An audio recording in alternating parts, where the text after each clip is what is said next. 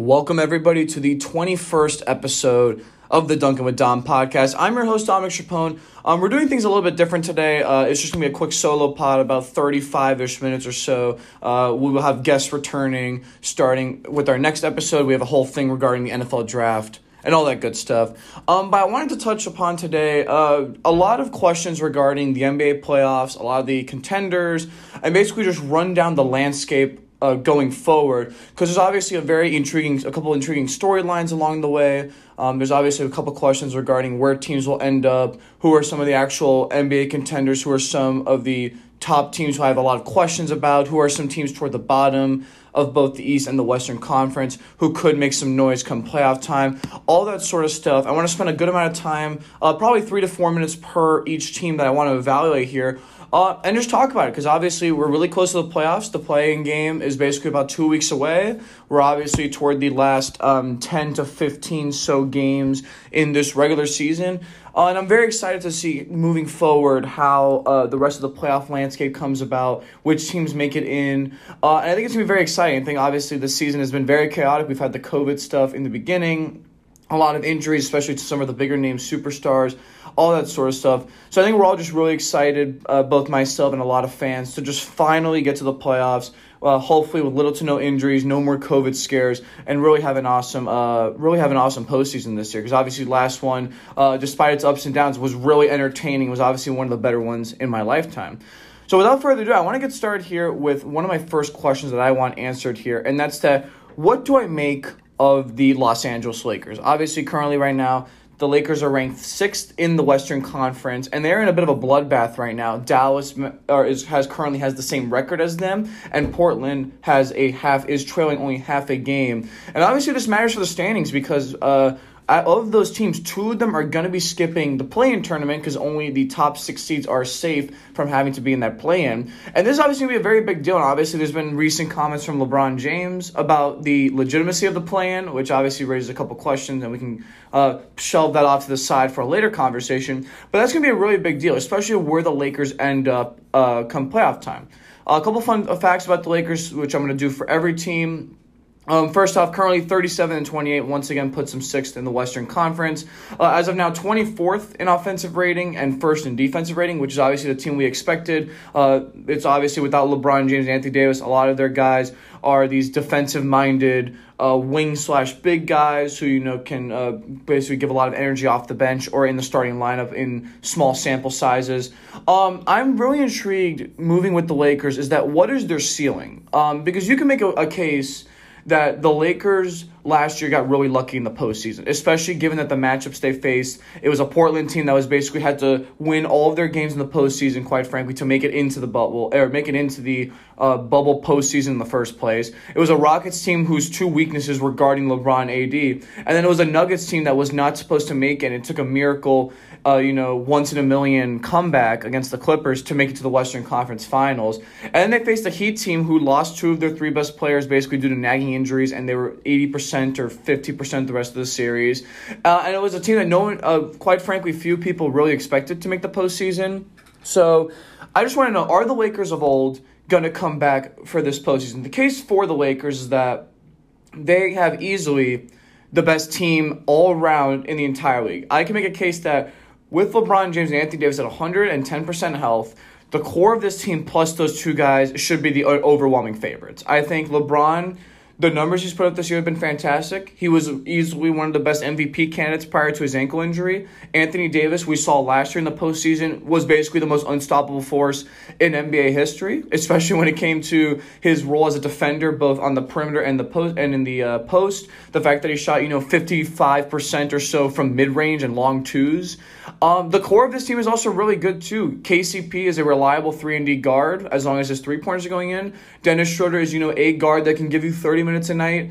Uh, I really like the Drummond, Harrell, Gasol, whatever the hell at center, uh, especially Harrell this year, who's been really good as a spark plug off the bench, and as actually a defender this year, he's actually looked really a lot better as uh, in terms of giving his hustle and heart. Um, Wesley Matthews, Ben McLemore, I've really liked. All of these three and D wings. The theory of this team makes sense. You have two of the five best players when healthy in the entire league, surrounded by a bunch of guys who know their role. Um, and obviously, the big question is who are they going to face in the first round? Because you can make a case that they'll be, as of now, they would basically be facing the Clippers in round one. Um, we know for sure it's going to be one of three scenarios. They can either face the Clippers in round one, they can move up to the five and basically face one of the Clippers or Denver because obviously that three there's a gap between one and two in the West, three through four, and then five through seven. And I obviously will determine so if the Nuggets and Clippers are staying where they are. Basically, I think if you're the Lakers, to keep it uh, very simple, I think if you're the Lakers, you want to play Denver. I think Denver without Jamal Murray is still a weak team. I think that they have a lot of weaknesses both as a roster. I think defensively they're a nightmare. Uh, and I think that's the most favorable matchup. I think out of all these teams, you don't want to face the Clippers in the first round. You don't want to face a team like, let's say, Phoenix. You definitely want to avoid the bubble. So obviously, I think it's going to be a very big deal uh, come playoff time. And I really think that it works in the best uh, advantage to the Lakers that they face a team like Denver and at the very least avoid the play-in. You want to avoid the Clippers in the first round, all that sort of stuff. Especially because the bracket right now is very favorable for the Lakers. If they can move to that five spot – Dallas as a six seed would basically be eliminated because I think they don't stand a chance against the Clippers. You get the the Nuggets in the first round, which is nice. If the postseason plays out as it normally should, one of the Suns or Clippers will be eliminated before the conference finals. You face a Jazz team that's been really good, but has also uh, really struggled the last month or so, and Donovan Mitchell's obviously not playing as of now that I can see a real world here in which the Lakers can return to their championship form. Everybody's healthy. Their guys are making their shots. They play that defense that they had that has been ranked number one all this season and will be number one in the playoffs. And they're a tough team to score against, and I really like them against a lot of these teams. The questions are going to be Is LeBron Anthony Davis healthy? Can all their guys make their jump shots? But I really see this team as a legit contender, and if they honestly um, win back to back titles, I would not be surprised in the slightest. Let's move on to the other big name contender, this time out east. The Brooklyn Nets. My question what the hell do I make of this roster? Uh, obviously, Brooklyn this year currently ranking in the top of the Eastern Conference. They're at 43 and 23, which puts them just below Philly for the first seed in the Eastern Conference. They are currently second. Uh, ranking right now first in offensive rating, but only a mere 27th in defensive rating. Um, the big question for Brooklyn is obviously a lot of things. First off, what's the deal with their big three? Because Harden is still not playing. Kevin Durant is playing, but obviously there's a lot of questions regarding can that hamstring and those lower body injuries basically stay away. Um, I have a lot of questions regarding this their lineup, especially in particular like what's the go to. Um, is Blake Griffin going to be your small ball five? Or are you going to play somebody like a DeAndre Jordan or a Nicholas Claxton? What is the rest? How? What is your um, your way to you know be competent on defense? Is it putting Jeff Green out there? Are you trying to put Landry Shamet out there maybe? Are you trying to put Bruce Brown in there for a ton of minutes?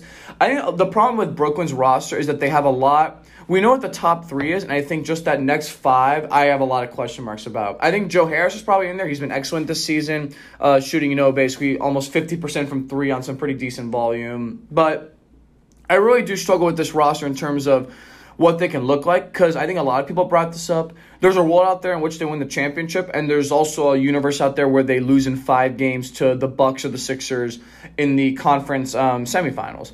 And I really think what we saw from this last week or so is that Brooklyn really struggles against the, the um, Bucks and the Lakers of the world, where they struggle with these very oversized wing players who can just dominate the game. We saw Giannis cook for back to back awesome nights and Brooklyn couldn't do anything about it. And he was making three pointers. He was driving inside. Khris Middleton had a field day. Jrue Holiday's putting up buckets. And we and this is against a team that in Milwaukee that doesn't have like a very creative offense. It's not you know uh, Warriors s where there's a lot of ball movement. It's not Rockets s where it's revolving around one guy. They really do have a, a solid amount of offensive creation but not anything in particular that's special. And yet Brooklyn was sitting there in the dust and a lot of their guys are just not, quite frankly, like if we're going down the roster, James Harden is a very solid post defender, and that's about it. Kyrie, when he wants to, can be above average, but he's not a ceiling raiser. I think Kevin Durant, you can't really rely on as a defender just because he has so much offensive load to carry, and even then, he's like very tall and lengthy, but obviously not the same uh, defensively as he was uh, pre Achilles tear. Joe Harris is again average at best. Jeff Green, good but nothing amazing. LaMarcus Aldridge is terrible, and I, well, he's actually retired. I he's off the top of my head. But Blake Griffin, their other new acquisition, he's not a good defender. Very quick, sandy, and slow in defense. DeAndre Jordan's past his prime. Bruce Brown is arguably their best defender and should be their best defender. Besides, I would argue Nicholas Claxton. But with that said, though, Bruce Brown, the limited offensive game, the shooting, you know, basically no three pointers. He's not even attempting one a game, and he's shooting below 30%, which means you can make up for that because he's obviously the only non shooter in the court probably at all times. And I also have a lot of questions about their bench. I mean, do we want, how much are there like end of the guys, uh, bench guys playing? Is Tyler Johnson to be playing a lot of minutes? Uh, is Mike James to be playing a lot of minutes? What about Chris Chiozza? Um, again, Blake Griffin, Bruce Brown. Like, where are the role? What is the role for some of these role players uh, toward the end of the bench for Brooklyn? I also have a question against where they're going to be in the standings. I think we can assume that they're probably going to be one of the first or second seed. However, they only have a game and a half lead above Milwaukee for three, but that's a case for another day. Um, as of now, they would be facing the Heat in round one, although they're tied with the Celtics, and that could be that'll be argued about or talked about in a little bit. So yeah, obviously there's a lot of questions with this roster. I'm very intrigued at what is going to happen to them uh, because obviously there's a gajillion directions they can go, and they are by far and away uh, the most talented team in terms of their best three players. But I also think there's a lot of questions with this roster, and I think people penciling in them as you know the automatic favorite for uh, the NBA title is simply ridiculous. I think that we need to let this play out more, and honestly, just wait till the postseason to see what happens. So yeah, uh, definitely, I'm excited for this team as the other big dog uh, contender, but obviously, I want to just see how this develops out uh, toward the rest of the year. The next team I want to talk about here is, or my next question rather, is Who's going to be the first seed in the Western Conference? We're going to move back to the other conference here and keep going back and forth. Um, we obviously have two very talented teams in both the Utah Jazz and the Phoenix Suns here. Um, starting off with Utah, obviously a fantastic start to the year, currently at 47 and 18, uh, third in offensive rating and third in defensive rating. Um, obviously, one of the better teams in the regular season so far. And obviously, they got off to a hot start. Uh, there was a point where you know they were far by far and away the best team, and there's a lot of questions regarding you know uh, should we take them seriously as contenders? Uh, and on the flip side, there was also questions as like, could this be the 2019 Bucks, a very good regular season team uh, that has a bit of deficiencies and inabilities uh, come playoff time? Uh, the case for Utah, um, basically their top five have been amazing. Uh, Mitchell is a 26, 4, and 5 every night, shooting lights out, especially from three. The 39% on nine attempts per game is absolutely beautiful. 85% from the line is really good. Um, the, their, their key to success is probably lying in Mitchell and their guys hitting threes. We've seen Royce O'Neale hit 39% of his threes. Uh, Bojan Bogdanovic has hit or Bojan Bogdanovic just hit 38% of his threes. Mike Conley on seven attempts is at 40%. Joe Ingles is shooting 47%. And the key one has been Jordan Clarkson, only 34%, but taking nine a game. Uh, and he is obviously probably the bench factor or the, uh, excuse me, the key factor, or the X factor rather, for this Jazz team because obviously cooking in the regular season, he probably is going to be the leading candidate for Sixth Man of the Year just because that award always tends to favor the very high inefficient scorer who gets hot off the bench. However, um, he's going to be really crucial come playoff time, especially because when the offense is stagnant and teams are going to leave Royce O'Neale open and they're going to make uh, Bojan Bogdanovic, you know, do some stuff off the dribble. Can Jordan Clarkson be that guy? Because I really like this team from the top three or four but I'm really struggling after that. I think they're very prone to losing to the Clippers or Lakers just because of the lack of size to go up against LeBron. And also, I think Anthony Davis is just a way better player than Rudy Gobert. A. I think B, defensively, I think the theory of both teams is really good. And yeah, I just like the Lakers way more in terms of stopping guys. Um, and I also think if you're the Jazz, your best bet is that you want to face Phoenix in the first round, or excuse me, uh, at some point rather than the Lakers and Clippers. The interesting thing here about the Jazz is that obviously there was this whole deal about them getting the first seed, because if you get the first seed, one of the Clippers or Lakers, which you can argue are the two best teams out west, would beat each other. However, we look at this scenario now, there is a world in which if the Lakers can somehow get the fifth seed, or at the very least be in that range, and the Jazz beat their first round opponent, which is going to be very easy. There's a universe out there where they could face the Lakers in round two. And I think they did not want that at all. The case for them, though, being the one seed, which I think matters the most, is that they they get to you know chill in the first first round. They're going to be facing one of Portland, Memphis, the Warriors, the Spurs. Those aren't really good teams, to be fr- quite frank. Especially if you know uh, the Portland gets upset, and even against the Trailblazers, I think they they stand a very good chance. So I'm really excited for them. Obviously, I think having home court throughout the entire postseason obviously is going to be very beneficial to them. So hopefully they can get that. Um, because that will be very crucial for them come playoff time. It's obviously very close between them, the Jazz in the East, excuse me, in the rest, but then in the East, we got Brooklyn and Philly uh, fighting in there. So obviously it's crucial with the Jazz. But then I want to group them up with Phoenix because it's very it's two teams that are you know very built similarly. Um, in terms of the players that they rely on, the scheme that they're going for, and their upside to make it into the NBA Finals. Uh, Phoenix currently right now also for uh, 47 and 18 right now, just behind Utah for that one seed. Currently seventh in offensive rating and sixth in defensive rating, so you could see very well balanced team. Similar to Phoenix, they rely upon their very strong backcourt. Obviously, the Mike Conley Mitchell versus Booker Paul duo. Uh, Booker's been amazing, 26 points a game on very good efficiency. Chris Paul has an MVP case at uh, 16, 5, and 9. Uh, basically, has turned to John Stockton almost, but slightly better. Has been the leader for this team and has turned this ship around. DeAndre Ayton has taken a step up as a uh, pick and roll defender and as an overall NBA center uh, Mikal Bridges, J- uh, Jae Crowder, and Cameron Johnson, along with Torrey Craig as that quad duo at the wing, has been very, very good. And I just really like the balance of this team. Even like Sarge off the bench as a backup five, E'Twaun Moore and Carter and Galloway. Like they have a really loaded team where if somebody's not cold, they can easily be like, or if somebody's very cold, they can easily take them out. Because the key for this team is uh, similar to Utah, basically hot shooting from three they have a lot of creation, don't get me wrong, but there's also a question about can this offense become, you know, too stagnant? Because at some point, Chris Paul is going to be burning out, especially if he plays a lot of minutes. Devin Booker is going to be getting a lot of the attention. DeAndre Jordan, while talented and concerningly capable, is also a very passive uh, guy at the center position. He doesn't draw a lot of free throws. He takes a lot of mid-range, you know, jump shots, uh, little quick catch and shoots out from the post. So it's going to be a lot of Mikal Bridges three-pointers. Jae Crowder getting hot. Torrey Craig making, you know, one or two a game. Uh, Cameron Payne, you know, coming off the bench, you know, hitting a couple, uh, stuff like that. So it'll be very interesting to see how that works uh, in Phoenix's favor. Again, we have two very interesting teams here also fighting for that top two seed in the West. And it matters. I mean, if you're Phoenix and you're at the two seed, there's a world in which you could play the Lakers in round one, and it's very realistic.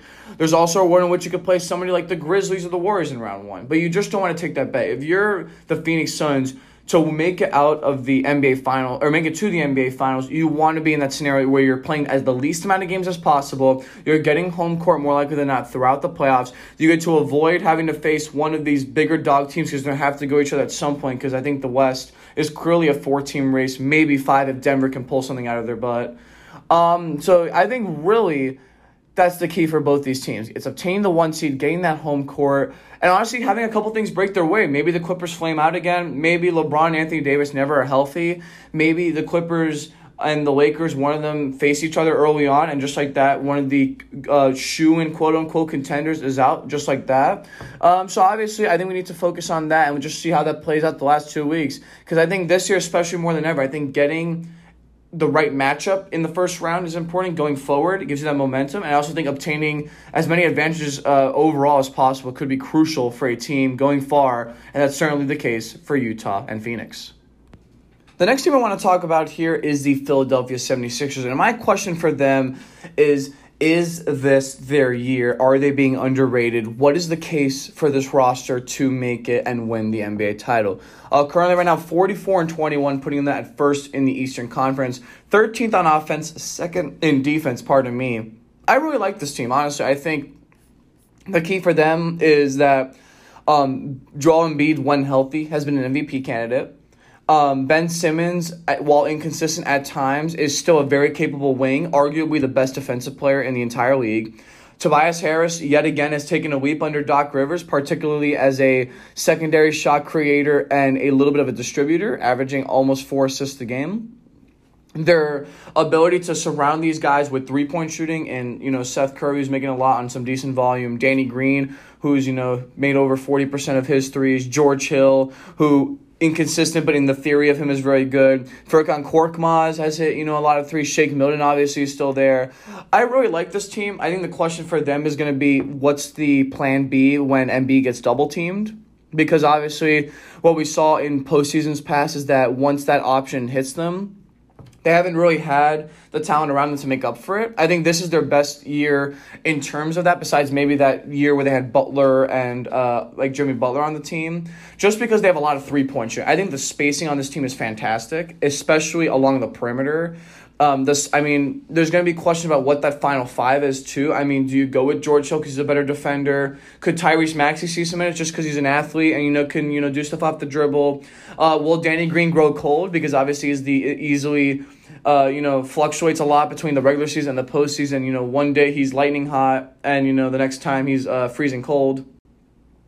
Um, but I really like this team. Uh, similarly, I think there's a universe out there where they can flame out or they can make the NBA Finals and win. Uh, Embiid's health is definitely going to be a factor. Simmons, especially, is going to be a very big factor just because I don't know what his effectiveness is on offense, especially when we're in the half court. You know, things slow down. There isn't that many fast break opportunities all that sort of stuff. And I mean, to be honest, it's just hard to score against certain teams when your game is built around you know prim uh, you know post based a lot of you know I got to have the ball in the hands to be effective. Uh, you can only do so much with you know cutting off the ball and you know screening off ball and you know doing pin downs and all that sort of stuff when you have a dominant center who's gonna be playing you know 30-ish minutes a night and a couple other guys who just need the ball in their hand like a Tobias Harris or a Seth Curry or a Shake Milton uh, so obviously, I have a question with that.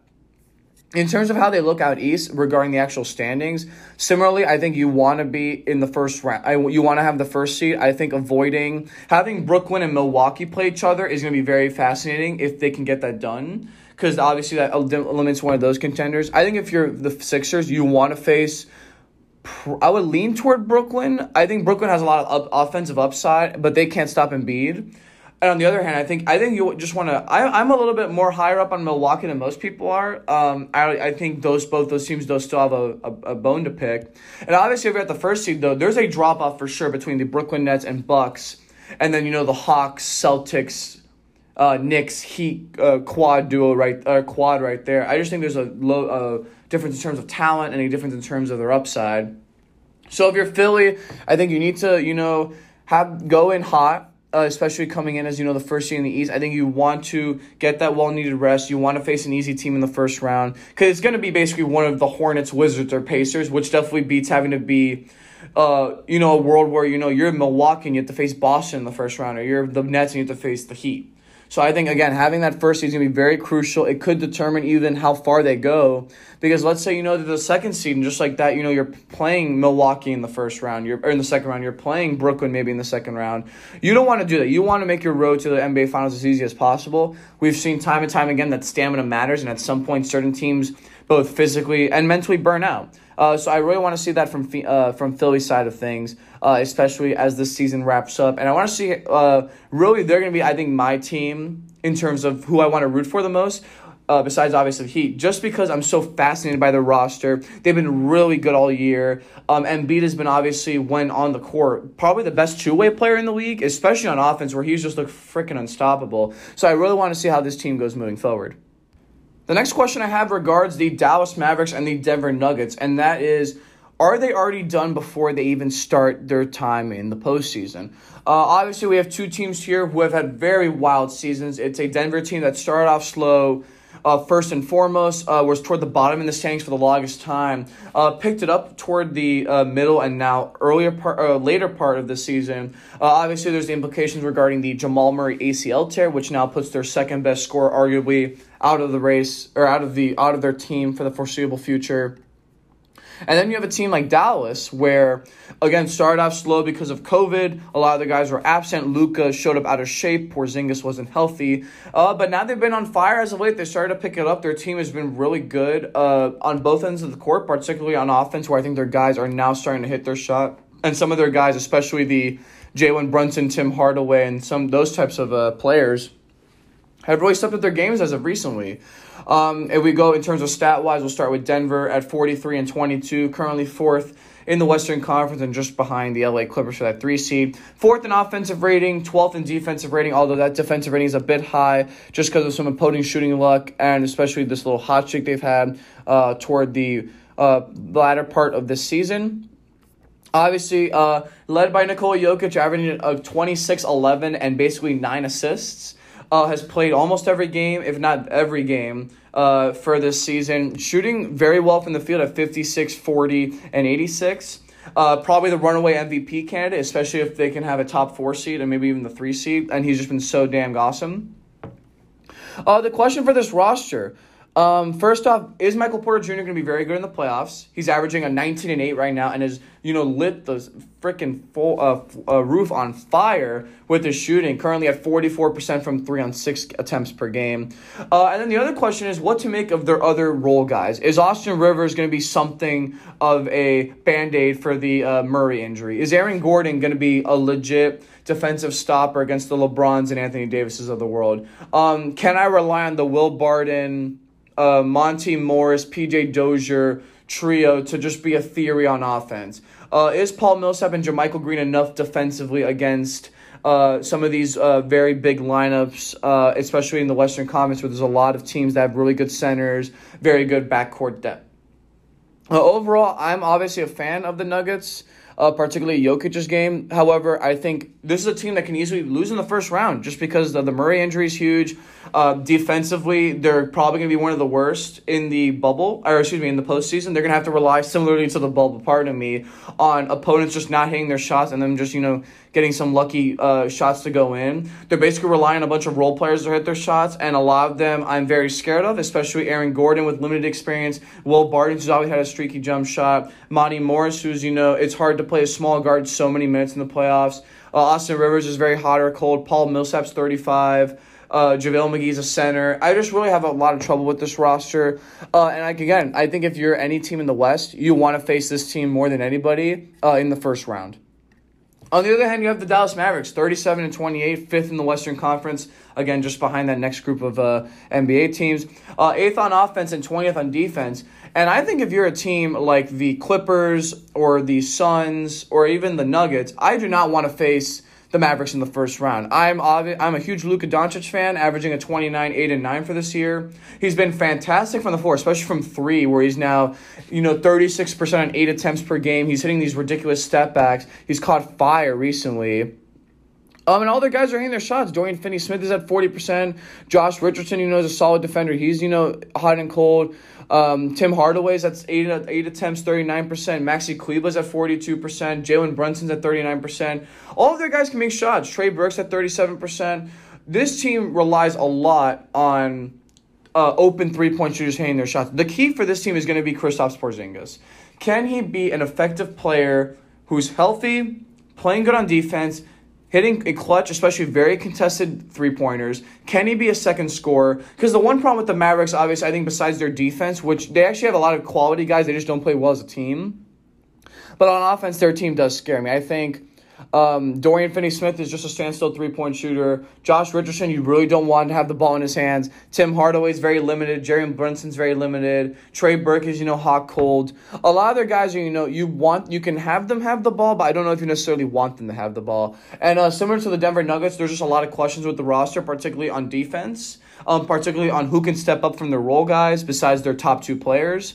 So again, I think there's a case in which you don't want to face Dallas in the first round. I really like Dallas's roster more than Denver. However, uh, I'm very also I also have a lot of questions I don't think can be answered, especially when it comes to their uh, perimeter and uh, uh, paint defense. In terms of can a second guy step up to help Luka shoulder the load on offense, uh, and can the role guys really step up in the playoffs? My next question, obviously, is going to be moving back to the Eastern Conference. Only just a couple more things here, and that's that. What do I make of the middle of the pack of the Eastern Conference? So obviously, I'm talking about four teams here: the New York Knicks, the Atlanta Hawks, the Boston Celtics, and then my hometown Miami Heat. Uh, we're going to run down through each of the records, and then I want to talk about each of these teams respectively. Uh, New York is currently at 37 and 28 um, currently fourth in the Eastern Conference and just ahead of Atlanta for that uh, fourth seed. Currently 18th on offense, but the key for them, fourth on defense, which has definitely been a bit of a shocker this year. Atlanta currently at 36 and 30, fifth in the Eastern Conference, but right behind New York. Uh, ninth on offense and 22nd on defense. Uh, the Miami Heat at 35 and 31 is 22nd on offense, but a, a, very solid eighth on defense. And then lastly, the Boston Celtics 34 and 31 on the year, uh, 12th in offense, and then 15th on defense. Uh, I want to start here with the Knicks. Obviously, a bit of a shocker this year. Out of all of these teams, they have up, uh, had the best upside this year than I think anyone else could imagine. Um, the defense has been very good. There's a case that Julius Randle could be an All NBA candidate this year, especially maybe toward that second team forward or third team forward spot. There's even some crazy people out there saying he's a first team guy. I don't know so much about that but he's been very good this year.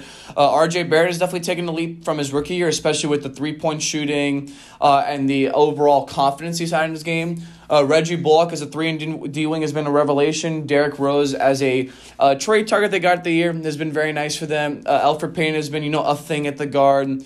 Uh, Taj Gibson's been a backup center. They have a lot of intriguing guys. I think the question for them is going to be um, what their ceiling is in the playoffs. I think you can make a case they're usually a first round loss just because that their one key asset, which is defense slash hustle slash rebounding, every NBA team does in the playoffs. And when when your biggest strength is taken away and you have to rely on your next uh, group of strengths, New York doesn't really have that. Besides Randle, there isn't really a lot of offensive creation. Uh, Randle's prone to also dribbling into traffic and basically coughing up the ball.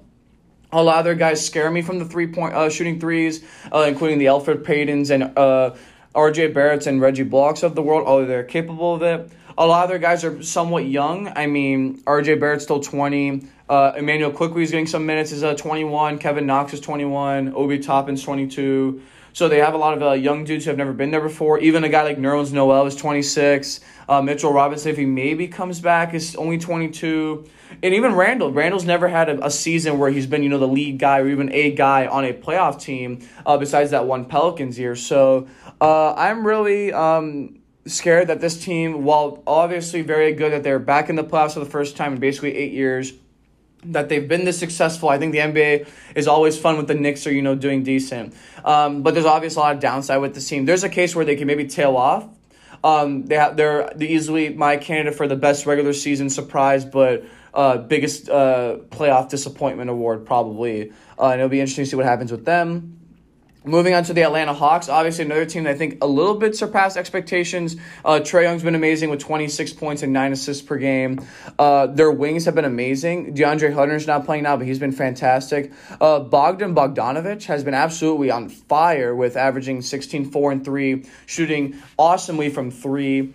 Um, John Collins and Clint Capela as a front court have been very, or as a uh, front court, excuse me, have been very good. Kevin Huerter has looked very decent. They're the Gallinari and Lou Williams duo off the bench has actually been not terrible, which is nice, especially Lou Williams. Solomon Hill, as you know, this like capable-ish three who can you know play 15 minutes as a starter and then get benched has been you know pretty solid. Not gonna lie. Um, so I really like this team. Once again, I'm not as high on Atlanta as a lot of people. Um, I'm very scared about Trae Young as your best guy in a in a playoff setting. Um, John Collins never been there. Clint Capela, I think a lot of teams are basically going to make him do something with the ball in his hands, and they're basically going to sag off that because obviously he can't shoot. They're going to rely on you know these Lou Williams or uh, the Lou Williams and you know Tony Snells and Solomon Hill, so you know basically shoot threes, and I don't really know if they can do that uh, especially because a lot of their guys are very inconsistent. So similar to New York, I think it's another team where they're very good in the regular season. We're happy that they got here, but there is really nowhere they're going to go, and they have a very low playoff ceiling. Now, these other two teams I'm very uh, intrigued to talk about, especially the Miami Heat here. Obviously, a lot of difficulty toward the beginning of the year. There was questions about um, uh, if they can even return to their bubble form. Uh, the loss of Jae Crowder was pretty huge, and the big question all year was, you know, who's going to be that that other guy in that final five uh, that used to be Crowder. There was issues with COVID, issues with injuries, um, but the Heat I think are starting to round up into semi form of what they're going to be, which is that Jimmy Butler is going to be the lead guy in offense, even though he still can't shoot threes. Bam Adebayo has taken a very good lead this year, particularly as a distributor, a distributor and as a scorer, uh, and also as a uh, help defender. I think. Duncan Robinson is still on fire from three. Tyler Herro's starting around to round into form. Kendrick Nunn has uh, uh, came back from the dead and has you know been a very key contributor. Uh, Goran Dragic, when healthy, has been very good. The big question for them is going to be: Can the role guys step up? Can Tyler Herro return to bubble hero form? Is Duncan? Um, what are teams? What are we going to do? You know, when t- uh, Duncan Robinson gets double teamed, can Jimmy Butler really? Uh, turn it on like he did in the last postseason? Is Kendrick Nunn going to flame out? Is Oladipo, for better or worse, going to come back, you know, semi healthy? Um, is Trevor Ariza, you know, does he still have something in the tank? Is Iguodala still have something in the tank? How much can Dewayne Dedmon give us? I think a lot of these guys off the bench, uh, there's going to be questions about whether this team can create enough offense. I think the only way they can win is similar to last year, where get some lucky shooting, force a lot of misses, uh, run in transition, get a lot of defensive stops. All very basic stuff, but it's the formula they won uh, last year.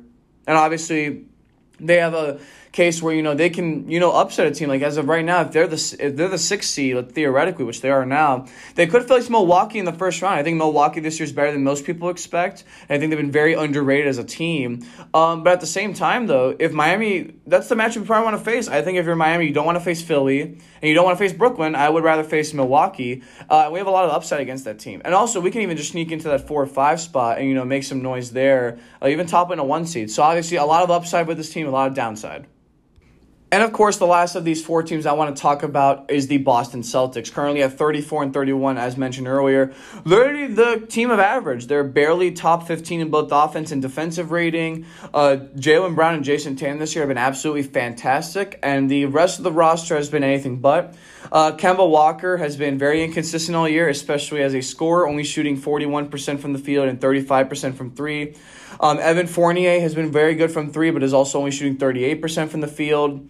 Uh, Payton Pritchard has been good, but in limited quantity. Uh, Marcus Smart is a guy, but I don't know if you want him shooting, you know, you know, uh, eleven times a game. I think this team has a lot of potential where they could get hot, especially if you know they have a seven or eight man rotation. But this team has also been very bad all year. Quite frankly, I think they're very weak in the front court or in the backcourt. Excuse me, or excuse me, in the front court, especially when it comes against the Milwaukee's and the excuse me, and against the Phillies of the world. I think your best bet if you're Boston is that you want to face probably um, Philly, just because I think they can't stop Giannis, and I think they don't have enough scoring against Brooklyn. But I think they have enough where they can counter and be going for forty points with them stopping. Um, basically making Ben Simmons create more, making their three pointers really make those shots. Um, so again, I'm not a huge fan of Boston. I think their best chance to win was probably last year, and they flamed out. And I just think that with Brown and Tatum as your two best players, very good team. I think you can be above 500, but I still haven't seen it yet from those two guys as you know stepping up in a postseason and leading a team to something more than the Eastern Conference semis or finals uh, before flaming out against you know the the cream of the crop. Uh, and obviously, there's questions here regarding their bench depth. I think the fact that their top guys after you know their starting five is you know Payton Pritchard, Robert Williams, uh, Grant Williams, Semi Ojeleye, uh, Romeo Langford, Devonte Smith, Aaron Nesmith, Jabari Parker. Like these are terrible names right here, especially toward that last little bit. And I just think you can't play those guys in a playoff setting. I'm sorry. If you're a Boston fan, you should be very scared with those guys uh, if if they're in your playoff rotation.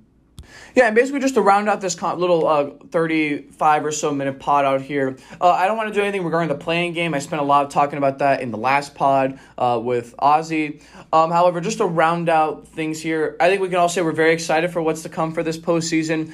Definitely, if you're an NBA fan, keep in mind about the standings. Keep in mind about how what the seating implications are for some of these rosters. Uh, and most importantly, let's just be excited that we made it to this postseason. I think we're very happy to have the NBA back almost at 100% as it was pre pandemic. Uh, I'm very excited personally myself for this postseason because there's literally a world in which nine different teams could win the NBA title. Like if I'm running through this list in the East, I think Philly, Brooklyn, Milwaukee, and probably the Heat are all the case. And I think if you're in the West, the Jazz, Suns, Clippers, and Lakers all the case. Right there, that's just eight teams, and you never know. With this year, all it takes is it's in any year, especially this year, it takes one COVID absence, one injury, one mess up, one screw up to change the whole season around for better or for worse. So I think we should keep that in mind going forward uh, toward the rest of this postseason. That's going to do it for this episode. Really, thank you guys for appreciating it with all the support. Uh, we've already reached the 20 episode marker, and we've got plenty more content coming on the way after this episode gets released, we have an episode coming out on Friday uh, featuring two guests talking about the NFL draft, changing it up a little bit. We've had a lot of NBA recently. Uh, and then, honestly, we're going to get ready cranking on some postseason content. We have a lot of stuff to talk about. We obviously need to do one last segment regarding awards, especially uh, what's going to be the case uh, this year when it comes to things like the MVP and the All NBA arguments. Overall, it's to be a very fun stretch. I'm excited to be cranking out this content, especially when my schedule starts to loosen up and we'll have plenty of free time for not even just NBA stuff, but obviously we got the postseason coming up. I want to do a lot of stuff regarding summer talk. We got the NFL obviously trying to kick itself into gear with the offseason. I want to get a little more into that. Uh, it's to be a very fun time once again, thank you guys for listening. Uh, be sure to tune in on Apple Podcasts and Spotify for all your latest episodes. Uh, I'm Dominic Chapone. Once again, your uh, thank you for listening to this uh, once in a little blue moon of a of a solo episode here. We'll be back with more guests coming soon. But thank you guys once again for listening.